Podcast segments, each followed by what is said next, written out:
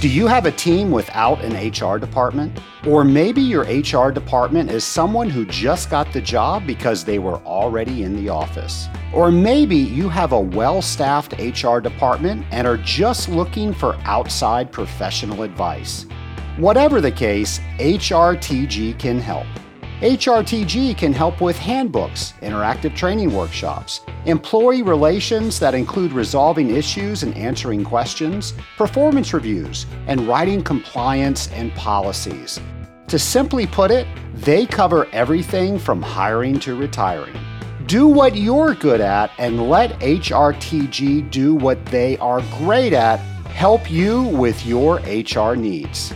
Go to scalinguph2o.com/HR to find out more.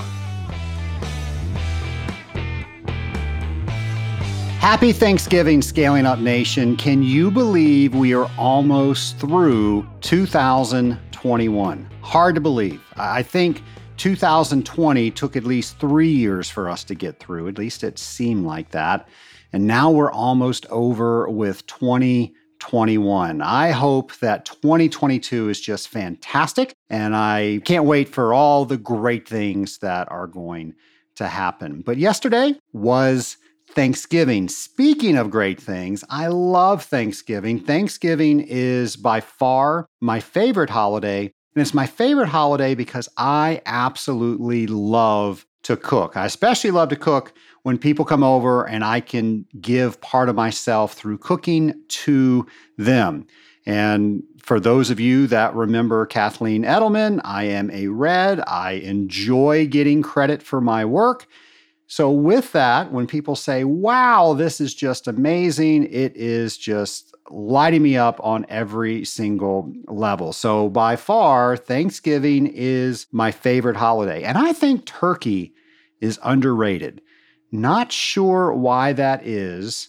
Not sure if you knew, Ben Franklin wanted the turkey to be the national bird. Of course, he lost out to the bald eagle. That was probably a good decision. But turkey is something that it's one of my favorite things to eat. I always brine a turkey and then I smoke it, and it is fantastic. And it's fantastic because it tastes good on the day of Thanksgiving. And then I am one of those people that will make a different turkey dish each and every day for the next week. And then anything after a week, it becomes dog treats. We normally don't have that much left over. Sometimes I overcook, and something that we do every Thanksgiving, if we're in town, and most every year we're in town, we invite anybody we know that is spending Thanksgiving by themselves. And we have had as little as 4 people at our Thanksgiving table. We've had as many as 40 people come over for Thanksgiving. It's something that we've always done.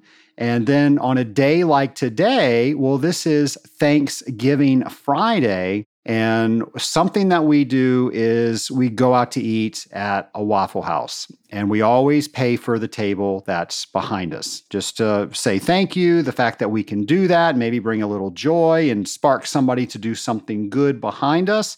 That's something that we always do.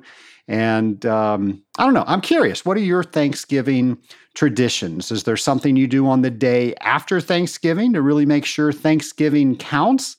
Anyway, just curious, but again, one of my favorite holidays. So happy Thanksgiving, Scaling Up Nation. Now, something that I've been thankful for this entire year is around this time last year, I got a call from a good friend of mine and the Scaling Up H2O podcast, James McDonald. And I'm going to back up even a little bit more. James has always been a strong supporter of this podcast.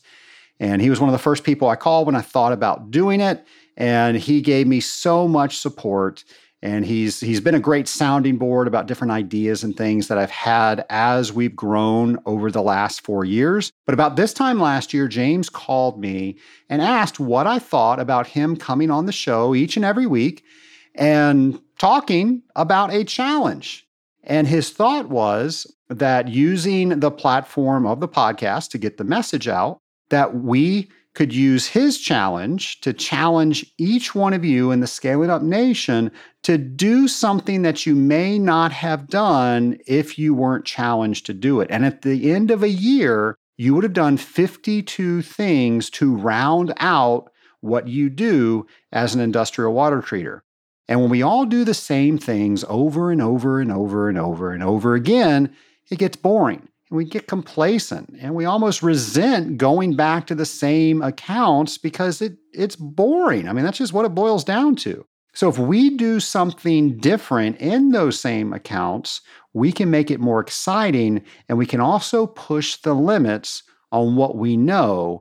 And when we push the limits, we're learning. So here's another opportunity for you to learn something. Here's James.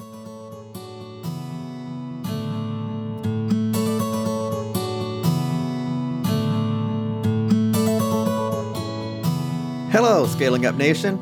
The next James's challenge as we grow as an industrial water treatment professional, drop by drop, is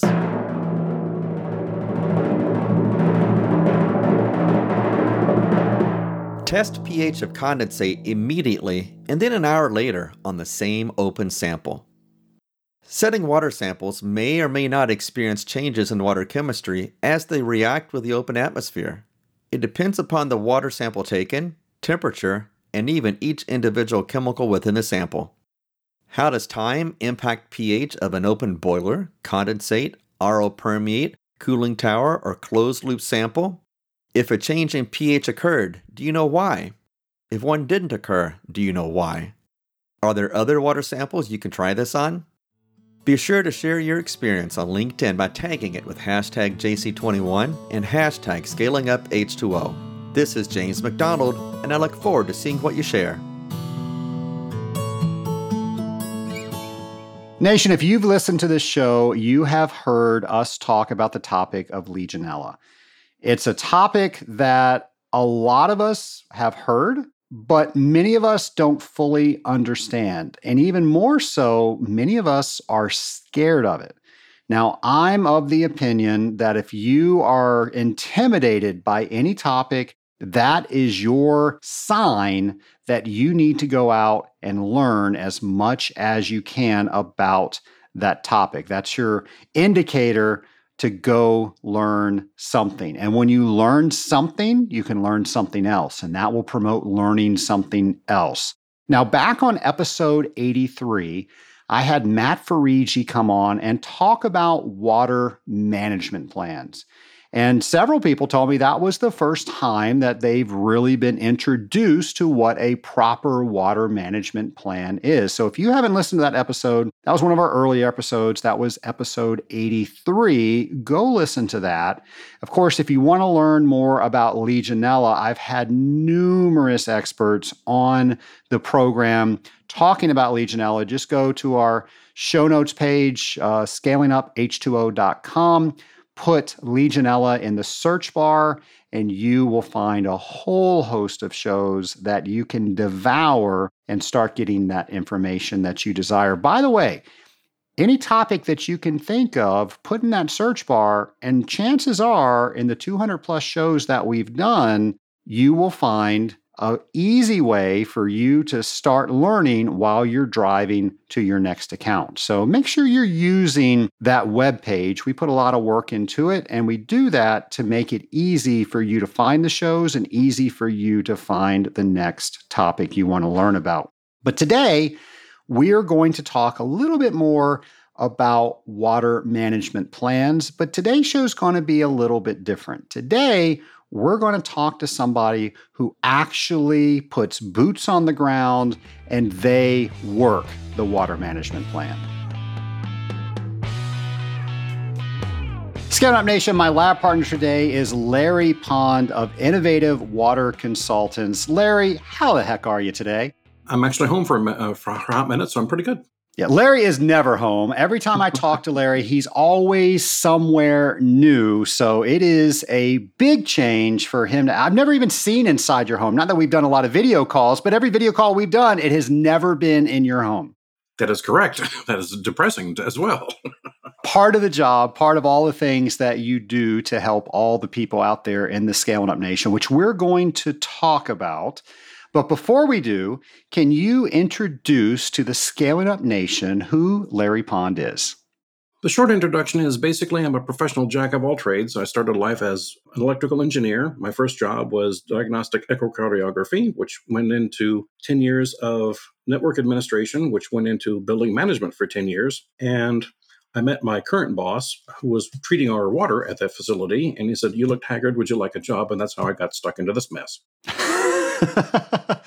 A whole bunch of things we can unpack from that. Yeah, that's kind of busy. I realize that. Well, something I would like to talk about is I think you have a very unique perspective from somebody like me, where I started out in water treatment. That's what I've known. That's what my father trained me to be.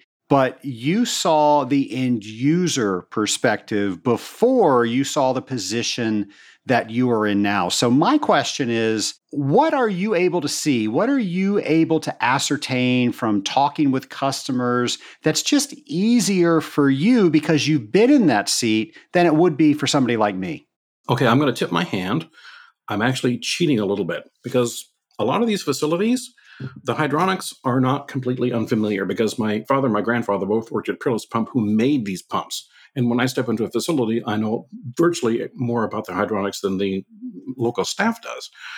And because I had 10 years of experience in building management, that opened up my eyes to a whole new can of worms that I've never seen before. The water flow, the characteristics, how treatment is critical. I can file up water source heat pumps and then kill them, and then the owners are complaining. And it's a unique perspective because I've been on this side of the fence receiving all the complaints, and now I'm on the other side of the fence saying you need to prevent these problems. So when I step into a mechanical room, I basically wear my HVAC hat and I can see your problems from across the room. You know, pipes are leaking, sweating, and this is going to be rust and corrosion on the outside. When was the last time you had treatment? What treatment are you using? And you can almost guess as to the condition of the water on the inside. And it doesn't matter if it's chiller, open loop, closed loop, boilers. You can surmise the equipment condition pretty quick when you step into the room. And a lot of the problem that I face is not just the condition of the equipment that we're looking at or dealing with. It is the fact that a lot of these mechanical people are aging and have retired, or they've taken a new position, and the janitor now gets promoted. So you step into the room, you know more about it than they do. So it's a learning curve for them, and it's a teaching experience for you to give them the cheat notes that they need to move forward and protect their equipment and their investment. What's a technique that you use? Because I find when I know something and the customer doesn't, if you don't treat it delicately, it could seem to come off very condescendingly. Yes, very harsh, yes. What do you do to make sure that that's not the case? Because I've been on the receiving end, not just the giving end, but the receiving end, I know a lot of the language and irritations. Like your system is completely screwed up. You need to start over and do it. Can you have this by next visit? And they're scratching their head going, what's screwed up? Can you tell me what this is? How is this legitimate up to a $100,000 bill? If I can say you need a filter feeder to clean this thing up because it's affecting everyone's electric bill. And it's $1,000 a month instead of, $250 a month, or it's leaking profusely. And your water bill is through the roof. And as you know, water bills aren't cheap and you pay twice in sewer what you do for water. So the art comes in from seeing their perspective and knowing how to gently say that it's screwed up without saying it's screwed up. So how do you delicately say your stuff's screwed up? I cheat again. I turn the tables and I say, when was the last time this was addressed? Or when was the last time your sock filter was changed? Or do you know your size of your sock filters? Because that lets you know immediately if this person knows anything about the hydronics or the equipment and how often they perform maintenance. And if their answers are blank stares, that's your opportunity for teaching versus, this is screwed up. How do you deal with this? That's a little harsh.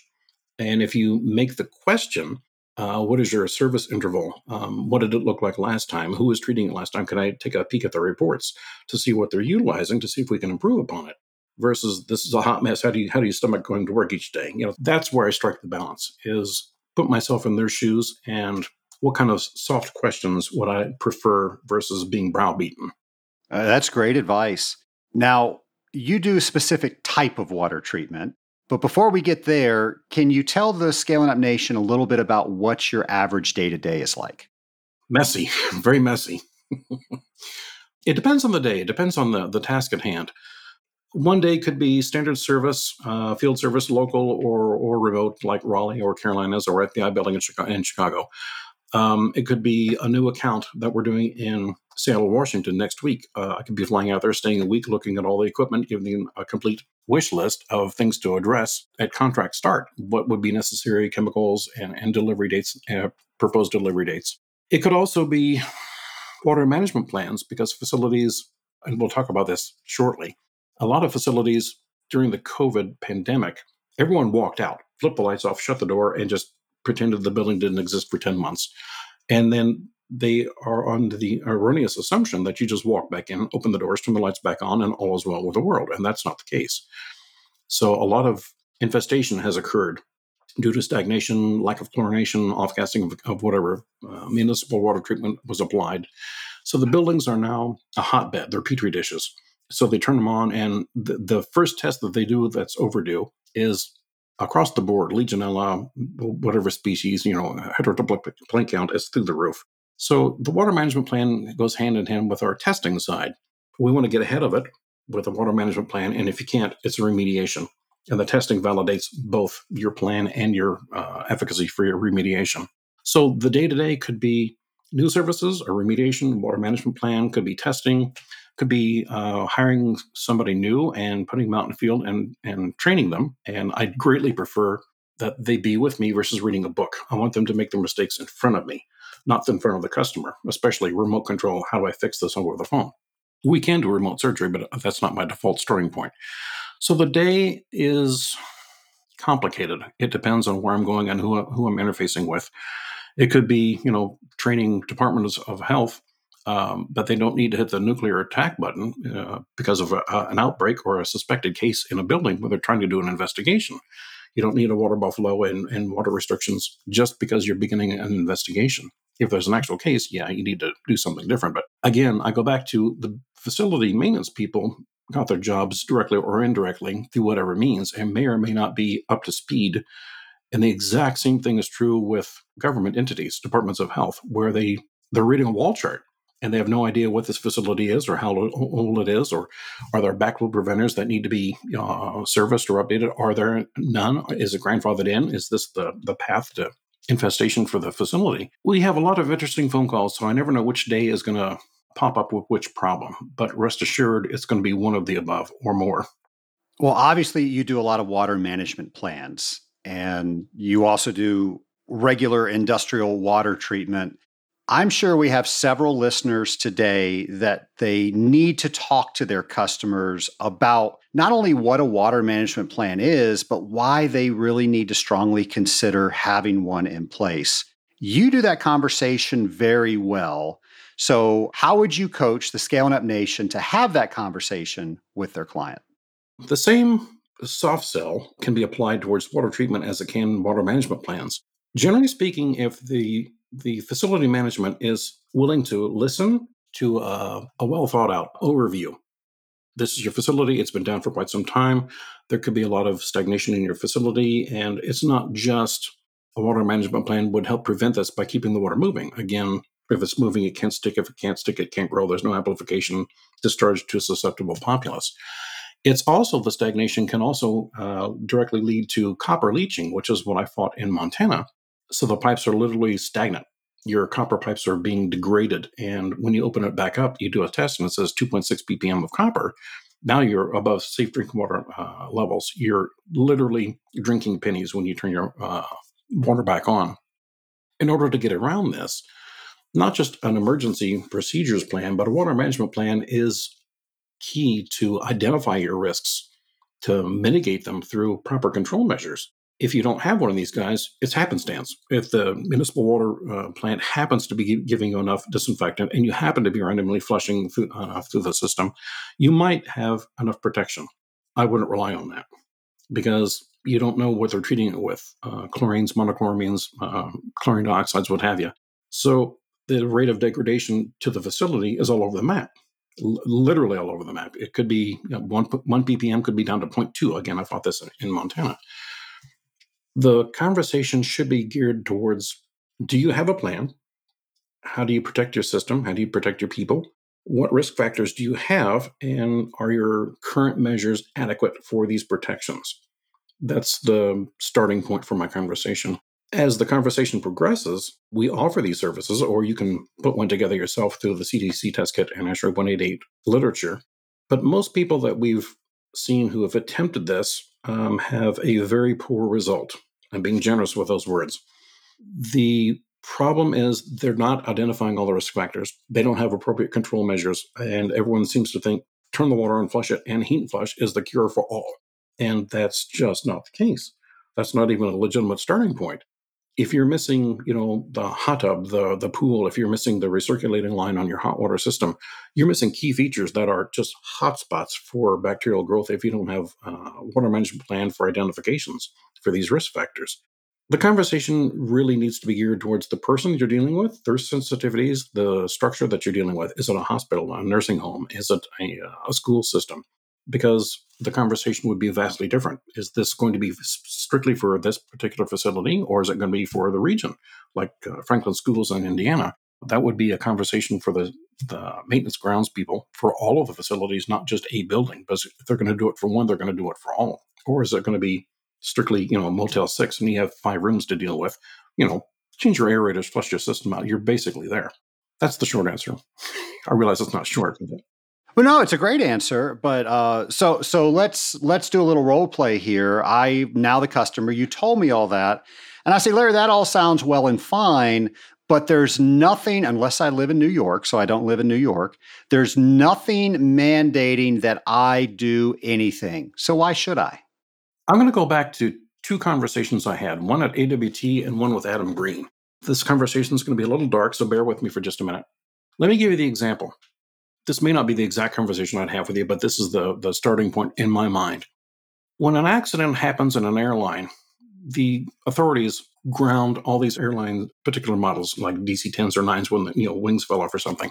If people die, they take note in short order. It's not complicated. This is a problem. We need to find out what it is, address it, and fix it industry-wide. Just full stop. That's it. Keep that in mind. How many people have died in airlines and they've avoided any reparations to these flights? That doesn't happen. They ground all of them until they have a cure. How many people have died from Legionnaire's disease?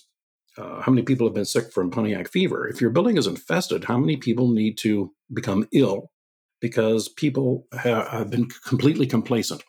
This is not my water system. I just happen to run the building. This is a paycheck for me. This is a job. Why should I care about any of this? It's not just you. It's everyone else in the facility. Are they taking a shower? Are they in the hot tub? Is there a sprinkler system that they can be affected with? It's not just the facility itself. It's anyone associated with it.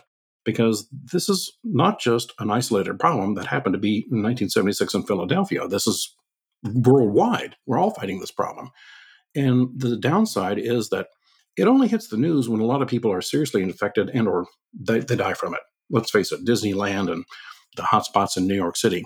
So if you keep the model of the airplane crash in mind, if we were to apply that model, we would have proper control regulations in place across the board already, but probably worldwide, at least United States-wide. Why should a facility's owner care about it? Is it a nursing home? Let's say the answer to that is yes. Now, you're not just the administrator. Put yourself in the recipient's shoes. It is your aunt, your uncle, your mother, your father that is in this facility. They've had a wonderful life and they're becoming infirm and old aged.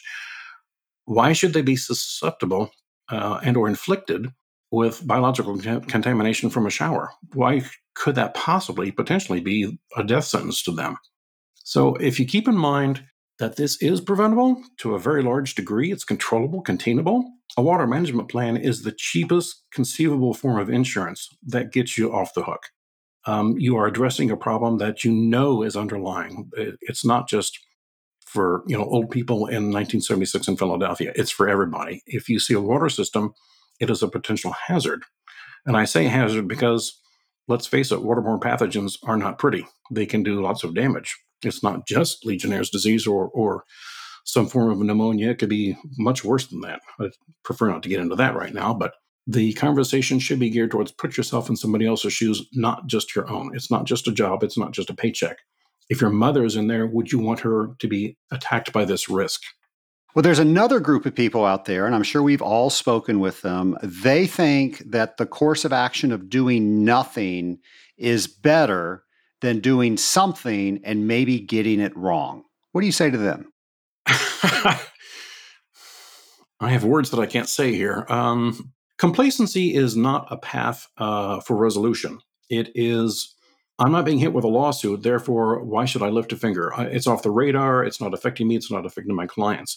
There's absolutely no guarantee that it won't be an atomic bomb that goes off next week. And your facility could be so far infested, you haven't tested, you have no management plan, you're not flushing.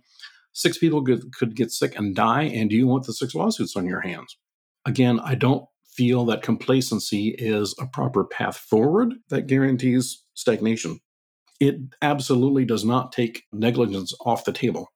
If you have a water management plan and it's validated through proper culture testing, you're doing your job. I wouldn't say you're going above and beyond, but in this day and age, that is, in my mind, the gold standard. That takes a lot of the litigation away. It's now no longer, we don't have a plan. We have no idea what you're talking about. No one's ever gotten sick from our facility before. Why should we care? It's, you know, it's bad luck for your aunt who happens to be in here. That's a bad way to look at this. The correct method is get ahead of it, stay ahead of it, because it's always faster, cheaper, and easier than complacency and trying to make up for lost time. Because once the Department of Health steps in, you've had it. That's the nail in the coffin. So let's say we've had these conversations. They say, you know what, Larry, you're right. We need to get a water management plan. You now send back and forth some proposals, probably through a couple emails. You agree on a price. You agree on basically what the scope of work is going to be. And now you've stepped foot on the facility. What's the first thing you should look at? What's the last thing that you should look at? Who should you be talking with? What's the dichotomy of what we should go through with the water management plan? I try to go for the most senior or longest-lived employee for the maintenance side. Usually the 60-year-old guys are just about ready to retire, know the building like the back of their hand, and they know where all the skeletons are, the dead legs, the cross connections, things that leak profusely. They know where the circulating pumps are and all the mechanics and hydronics. I go with them first because the administrators don't really know any of this. They just say, we have a building we're in charge of. Go deal with the maintenance people, and they can fill in the blanks for you. What do we look for first? All risk factors. Again, the CDC toolkit is a phenomenal resource for this guy. Basically, the short answer is water capable of flowing out and atomizing. If it is, that's a risk factor, and it doesn't matter what it is. Hot tubs, pools, showers, sinks, toilets for splash up, a sprinkler system is outside, anything that directly comes in with municipal water and can aerosolize or be aspirated. Look at your heaters, holding tanks, downmixing valves. And a lot of the problems are directly related with heat because many jurisdictions absolutely require discharge no more than 112, 115 degrees for scald protection, and that's a problem.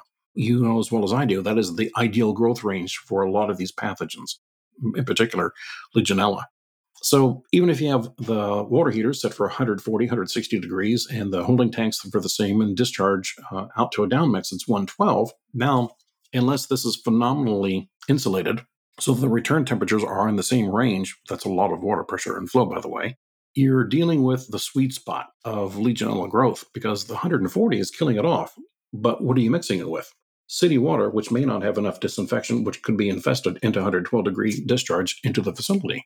So we look at a lot of these guys. Distal water flows and temperatures and return temperatures. These are the hot spots that if there's going to be a problem, they're likely going to be here and need to be addressed first. That's what the typical water management plan should be looking for and addressing. So obviously, you know a lot about this topic. And one of the things that I really admire about you is you have a passion for learning.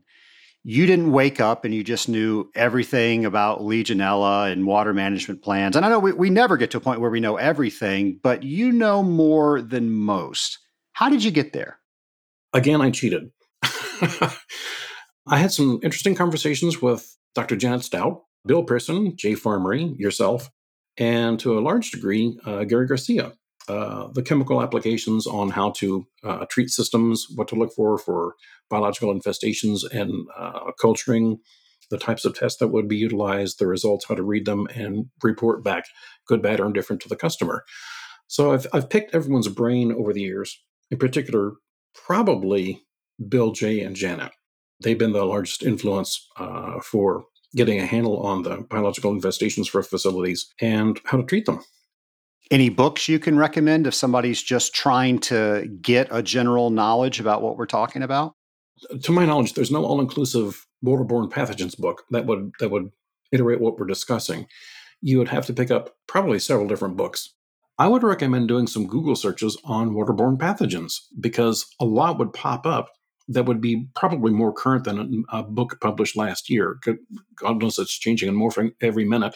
Because Janet's interpretation is microbiology up to the water treatment point and stops. And ours is water treatment up to microbiology and that stops. And where they meet is where the science says we need to change our scope of work into CDC elite certifications, into looking for more pathogens because there are now thermophiles that are resistant to higher temperatures. There are some that can resist typical chlorination shocks. Not all of them, but they're becoming more resilient, harder to kill. And the problem is some of these guys aren't just harder to kill in the systems. Once they get out of the systems, now they're antibiotic pan-resistant. So if you don't kill it while it's in the system, you may not kill it while it's out. I don't know of a single book that can cover that topic because there's like 9 topics involved in that. That's why I pick everyone's brain and just take cheat notes. And you mentioned a couple times the CDC toolkit. That's a great resource. That's a great one to go over with customers because you can just line by line talk about each one of the sections and answer questions as you have a visual. Is that how you use it? That's exactly it. They did a really good job, and they didn't make it overly complicated or convoluted. It's very simple, very clean, very straightforward. It's a logical flow, logical progression, and they don't use large words because a lot of people go, when you start speaking microbiological or Legionella pneumophila, they go, what in the world are you talking about? It's like bugs. Short answer is bugs. These bugs you can't kill with a can of Raid because if I used a can of Raid like that, I would melt your building. Good point. You know, some biological words you just used, or a word you used was thermophile, meaning a bacteria that likes to live at a higher temperature. We as industrial water treaters, we're more used to testing the mesophiles that are, I refer to as the Goldilocks of bacteria. They like the temperature just right. When we test for just regular heterotrophic plate count with a dip slide, we're testing for those mesophiles. I know there's a lot of people out there that are validating whether their water management plan is working or not based on those dip slides. What are your thoughts on that? You can't do that. That is a tool in the toolbox. You cannot definitively say just because you did a plate culture for Legionella, you did not get zero group one. Therefore, your system is clean. No, there could be a lot of other co-equal bad guys that are inside the pipe system because it's a colony. There's a lot of diverse biofilm that can habitate inside your premise plumbing system. If you're just using one of these guys, aerobic or heterotrophic plate count or just a Legionella or anything that specifically speciates, you're not going to find out what all is growing. And the trick is, if you have one guy growing, the odds are overwhelming that you've got a colony of something.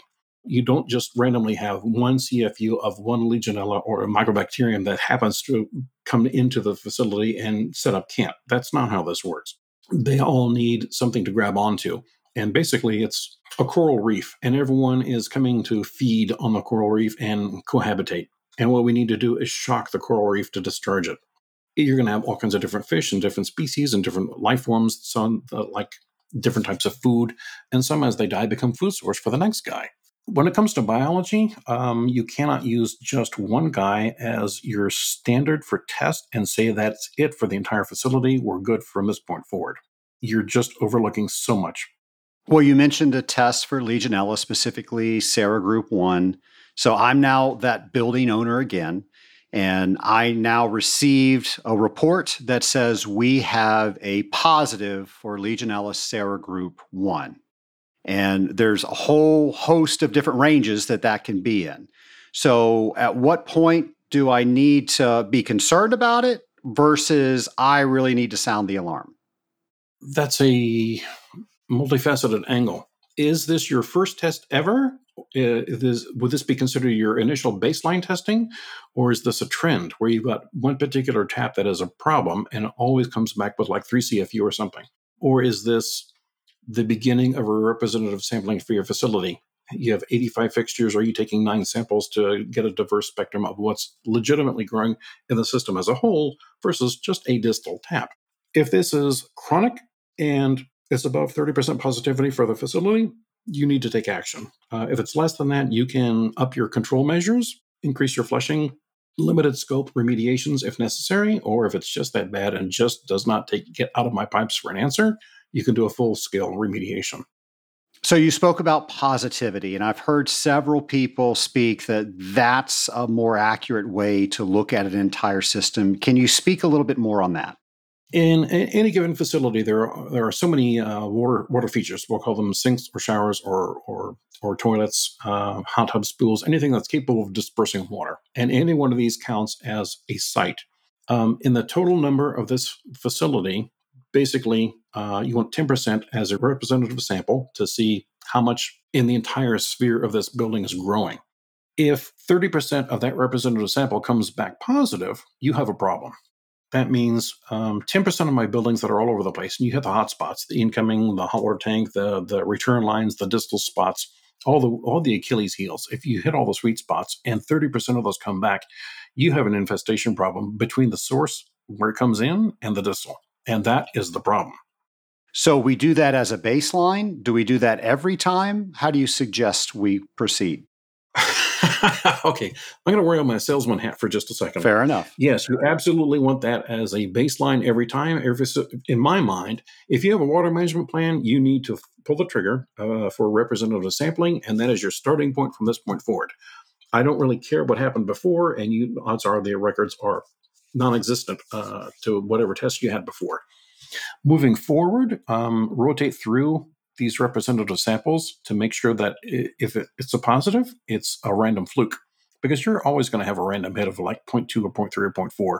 I know no facility that's going to come through with a clean bill of health every single time. There's always something. And if it comes back chronically and or increases either the number of taps that come back positive or the CFU levels that are detected, that's when you roll up your sleeves and say, we have a problem. Let's address this before it gets out of hand. And the sooner, the better. Well, let's talk about that time. Most of the time, everything is fine. And then there's that one positive. And let's say it's not very high at all. Customer really doesn't understand it. They see, oh my gosh, it's a positive. They're flying off the handles. How should we have that conversation? Do not take the nuclear option. This is not the end of the world. I realize Janet likes to not use the word ubiquitous anymore, but I'm going to go back with it. In some way, shape, or form, it is everywhere. Surface water, groundwater. Wherever there's a water source with biology can be in it, and at some point in time, it will be in it. If it gets past the chemical hurdle that the municipal water suppliers are giving you, anything beyond that chemical hurdle, if they're giving one ppm of free chlorine, if there's enough biology to overcome that, it's going to set up shop completely unabated in the system. And if it can grow, it will, because the system is now in an ideal growth range. The temperature, the lack of flow, 112 degrees and lower on the return side. Hots are a particular sweet spot. And what bothers me is like automatic hand washing valves and aerators. They're great for water conservation. The problem is they're horrific for Legionella because, again, we go back to if it's moving, it can't stick. It can't grow and amplify and discharge. But with these constrictions, that adds to the problem. Now you've got to pull your aerators off and flush the lines back out in order to get this unwelcome visitor out of your plumbing. I don't like when people read any positive as we need to pick up the biggest hammer we can and start going at it.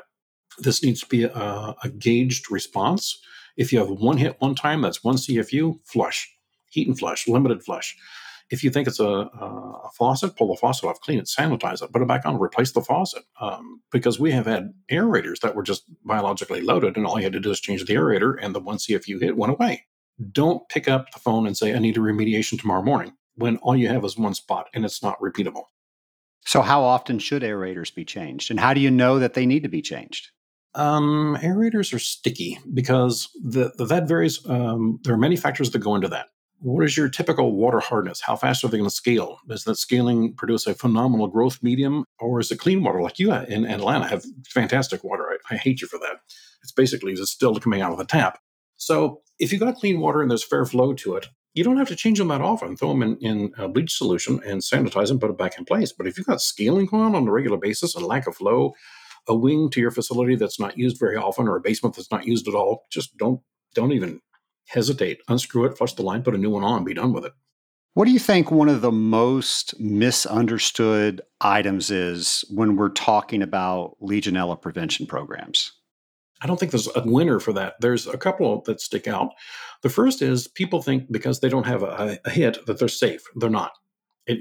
You'll always be diligent and on your toes doing your water management plan and verification to make sure you're ahead of the curve. And if you let your guard down and you think, the city's doing their job and all the lines are always going to be flushed out, you're going to have a growth problem. People also think that just because it doesn't affect them, it's also a non-issue. Again, that's not the case. That goes back to retirement facilities. Could it be your mother? Do you want to ignore this problem? You need to get on it.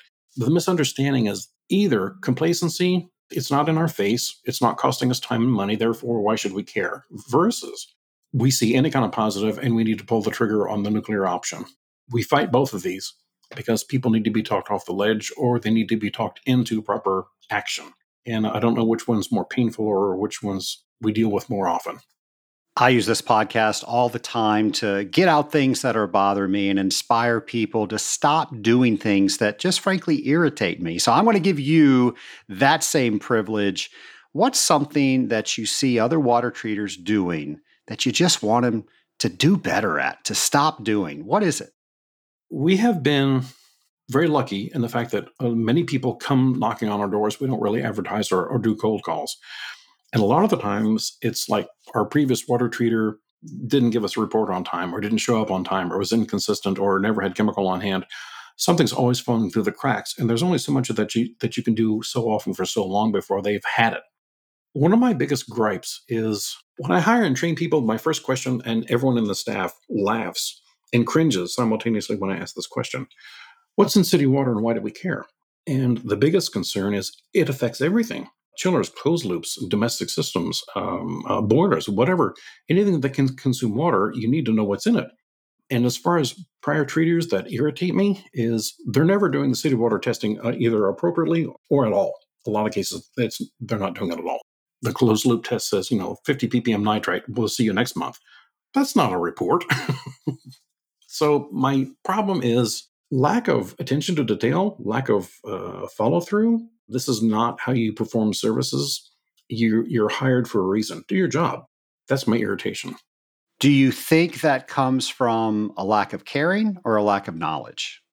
Not necessarily a lack of knowledge, because at some point in time, you'll accidentally pick a lot of this stuff up. It's complacency on the service part because they've been on the road too long. They got too many sites to deal with today. They've got problems at home. There are many issues that they're dealing with, and they're not focused on the meticulous care that this customer is paying for. And it's like, I'll get it to it next month. When next month comes, I'll get it to it next month. And next thing you know, 2 years down the road, July, you've lost the account. It's not that they don't want to. I think they're sidetracked. I think they're just busy, overwhelmed.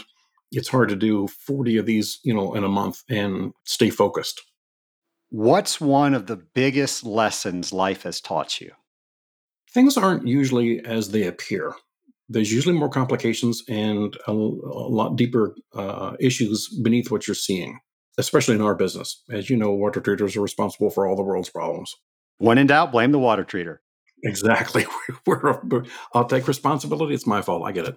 Also, one of the things that irks me is people want cheaper, and especially in water treatment, they always say, you get what you pay for. No, that's not usually the case, because I've seen some horribly cheap underbid contracts that just come back to haunt the owners, because cheap isn't always cheap and free is one of the most expensive words in the English language. If you're looking for a good job, you may likely be paying a good price for it.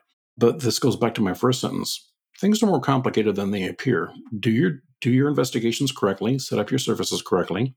Interface with the customers. If they don't know that you're in the building and they haven't seen you for months, they don't know if you're still treating their systems.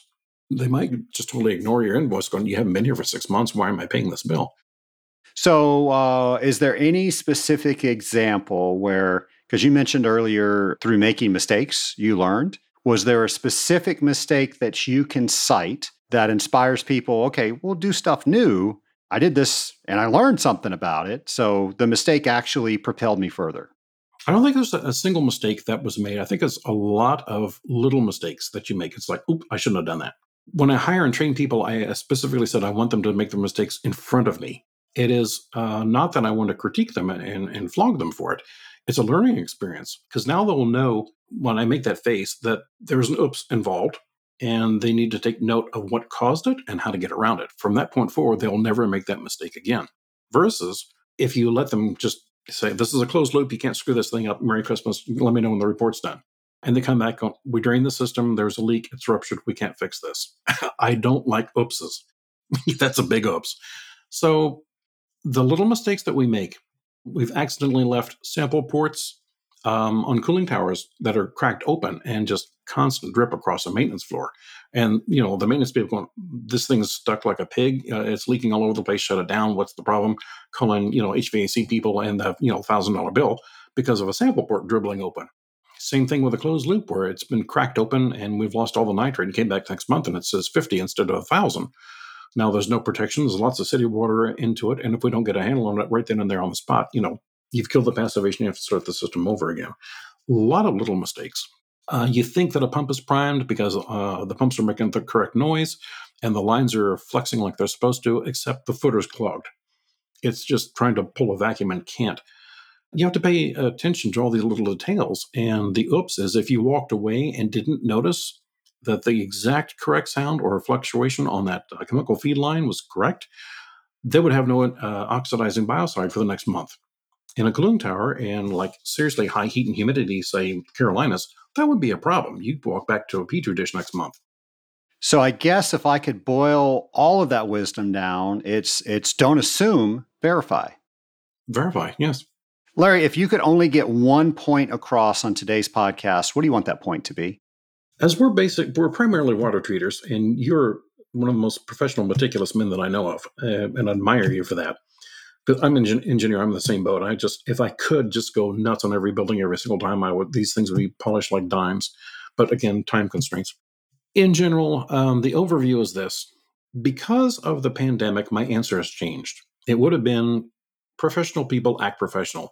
Show up and do your job like you're supposed to. Get the reports out. Get the system, you know, clean and efficient and the longest lifespan possible. That's what we're there for. Since the pandemic, my answer has changed radically. It is because all the systems are down. They walked away, turned all the cooling towers off, the pumps are off, the buildings are vacant, and some of these systems are just now becoming operational again. And the problem is this.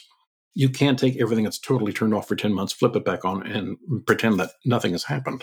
So as far as the buildings go, flush the water. Just keep the water moving. If you don't have a water management plan or emergency procedures in place and you're not doing testing, flush the water. Whether you think the building is occupied or not, whether you know people are using the water or not, continue on the flushing. That is our best protection to get the systems back to normal, operational. It's not just the consumption in the building. It is protections for anyone who can come into the building, whether they be employees or contractors or what have you. Keep the water moving. That's the short answer. Well, Larry, we've done Legionella episodes before. We've done episodes on water management plans, but you bring a perspective because you're boots on the ground every single day. So thank you for bringing that to the podcast. I'm not quite done with you yet. I've got a few lightning round questions for you. So are you ready, sir? Okay, I'm scared. Go ahead. All right. So it's now your very first day as a water treater. And you can go back to it because I'm giving you access to a time machine. What advice would your today, Larry, give your first day as a water treater, Larry? I hate to confess this, but I'm going to say this. Relax. Because Brian Wehmeyer, and at the time, one of my teachers was Don Himes, they said, you're doing a great job. You're just overanalyzing the hell out of it. And the problem is, if you're stuck in constant analysis paralysis, you're not going to proceed forward with, you know, making new mistakes to learn and grow. Where I was just choked with indecision and just nervous, I'm going to screw something up. And I didn't want to, you know, look like an idiot in front of my teachers. And just relax. Let the mistake happen. Let the knowledge flow inside of you and just take it as it comes. What are the last few books that you've read? Those are all over the map, too. I have no doubt. Okay, it can't always be science. So I read Richard Dawkins, The Selfish Gene, Tom Harris, Hannibal, because I need something completely off track, and nothing says off track quite like cannibalism. And the last one is Colin Frain's boiler treatment book that I got started on and so horribly sidetracked ever since. Yes, that's just a page turner, isn't it? Yeah, it's. I don't need sleeping pills anymore. Colin, we love you. That is all out of love. All right, so my next question, when Hollywood makes a movie about your life, who plays Larry? I picked James Doohan for a reason. He's the engineer on Star Trek. And he has a bag of tricks like mine and can work on anything that man has made. And he may not always be able to fix it. He can work on it, make it better, and make it at least operable to get the hell out of the problem. As a fellow Trekkie, I appreciate that answer. And if I recall, one of his tricks was he always multiplied the amount of time that he needed to fix something by 5, so he looked like a miracle worker. Miracle worker, yes. Correct. Larry, my last question. You now have the ability to speak with anybody throughout history. Who would it be with and why? I'm going to pick Nikola Tesla, not because of any modern car interpretation, but back in the day, if you study up on his history in the slightest, he had a rival, Thomas Edison, who made it his life's work to bury the man. And he died basically bankrupt, pauper, and insane. I would love to rewind the clock and get a conversation going with a man and have his work just flourish. It's breathtaking to think where his engineering mind would have taken us, especially in today's age. AC versus DC. Exactly. And Edison was all about DC, and he was going to inflict that on the world if it killed us all. Yeah, Tesla had a vision that there was infinite wireless power. Imagine if that's what we had starting way back then. Oh, it would be so far ahead in technology and utilization of electricity. It scares me to think about it, but it's a very pleasant thought. Well, Larry, I love your mind, and every time we get into a conversation, it always goes way deeper than I anticipated, but I always learn something, and I really want to thank you for coming on Scaling Up H2O and teaching us a few things. I greatly appreciate you having me, and I look forward to a visit with you at AWT. Larry, thanks again for coming on Scaling Up H2O. I so much enjoy every conversation that I have with Larry. He is the quintessential engineer. And Larry, if you ask what time it is, you're going to tell that person how to build a watch. But it is going to be the best watch that anybody could build. And you cannot ask Larry a question without learning something. And I've really enjoyed as he has learned more and more about water treatment. And as he mentioned, I'm privileged that he mentioned me as one of the people that has helped him out with that. When he's asked me questions and I've answered him, you can just see how he's processing every little bit. And I think that goes back to what we talked about in the beginning of the podcast. What he's doing is he's challenging what he knows and what he doesn't know. And he's trying to expand what he knows to what he doesn't know, so he can know more. And the questions that he asks after I tell him something about whatever question he asked me previously are always so well thought out. So I think all of us can learn a lesson from Larry. And Larry, again, thanks for coming on the show. You were always so fun to talk to. Something Larry mentioned that I want to point out was when he's training people, he loves to allow people to make mistakes. And a lot of people might be thinking, well, hey, that's mean. Or maybe your training program is organized to eliminate mistakes. Now, you might remember an episode I did a couple of months back with Marty Stevens. That was 205. And he explained his first day as a water treatment professional, and his trainer allowed him to make a mistake. Now, it was a mistake that the stakes weren't very high, so there wasn't a lot that was at risk there. But because Marty made that mistake, he never made it again. And that's exactly what Larry said. So many of us try to protect people that we are training, or we try to make things more efficient so they don't have to go through some of the trials and tribulations that we went through. But I have to say, we are not allowing them to experience the lesson we learned, why not to do the thing that was a mistake. So just consider it. I'm not saying, mess up your accounts or get somebody hurt or burned or whatever. So use common sense with this. But if people are allowed to make mistakes, that's where the true learning is. And if you haven't made a mistake in a while, I'm going to challenge you to see if you're really working outside of your comfort level. Are you doing James's challenges? Are you making sure that you're learning something new at every opportunity that you have? And if you're not making yourself uncomfortable, you're going to work yourself into complacency. So working on that outer edge of comfort to just slightly uncomfortable, you know that you are getting better and better with everything that you do.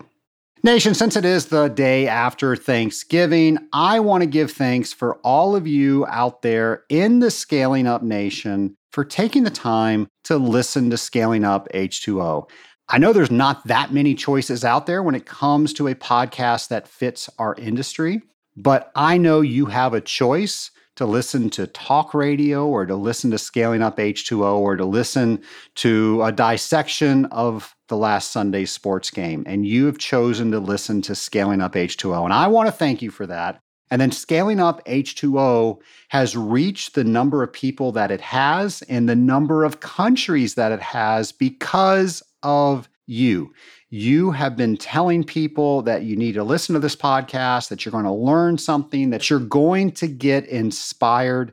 And I've heard people tell other people that, and that's just amazing to me. So thank you for all of you that have done that continue to do that. And what I'm going to ask you, so how you can thank me, if you want to, is to continue to do that. We have not reached every single water treater out there. And the bigger the Scaling Up Nation gets, I think the more relevant this podcast becomes, the more community that we build together. And, a rising tide raises all ships, but a bigger ship can hold more people. Never heard that said before, and I don't even know if that makes any sense, but there you go. I said it. How big can we make this ship as we're making the water treatment industry better? So I urge you to keep on telling people about this podcast.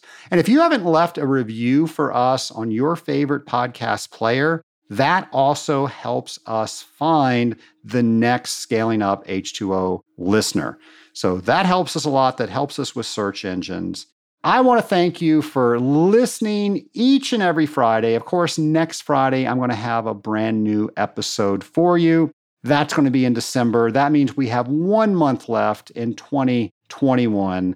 Normally, sales goals are just blown out of the water in December, I guess because people know there's only so much time left for the year. Just imagine if we had that attitude for the entire year. I know I've had that show before. Nation, thanks for listening. Talk to you next week.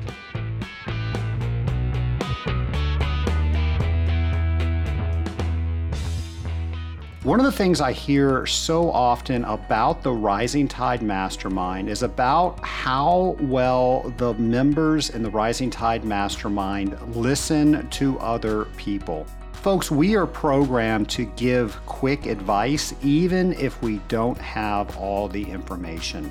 Through the issue-solving track that we practice in the Rising Tide Mastermind, you will learn how to ask better questions so you can give better advice, and that will shorten the road for whatever issue you're trying to solve.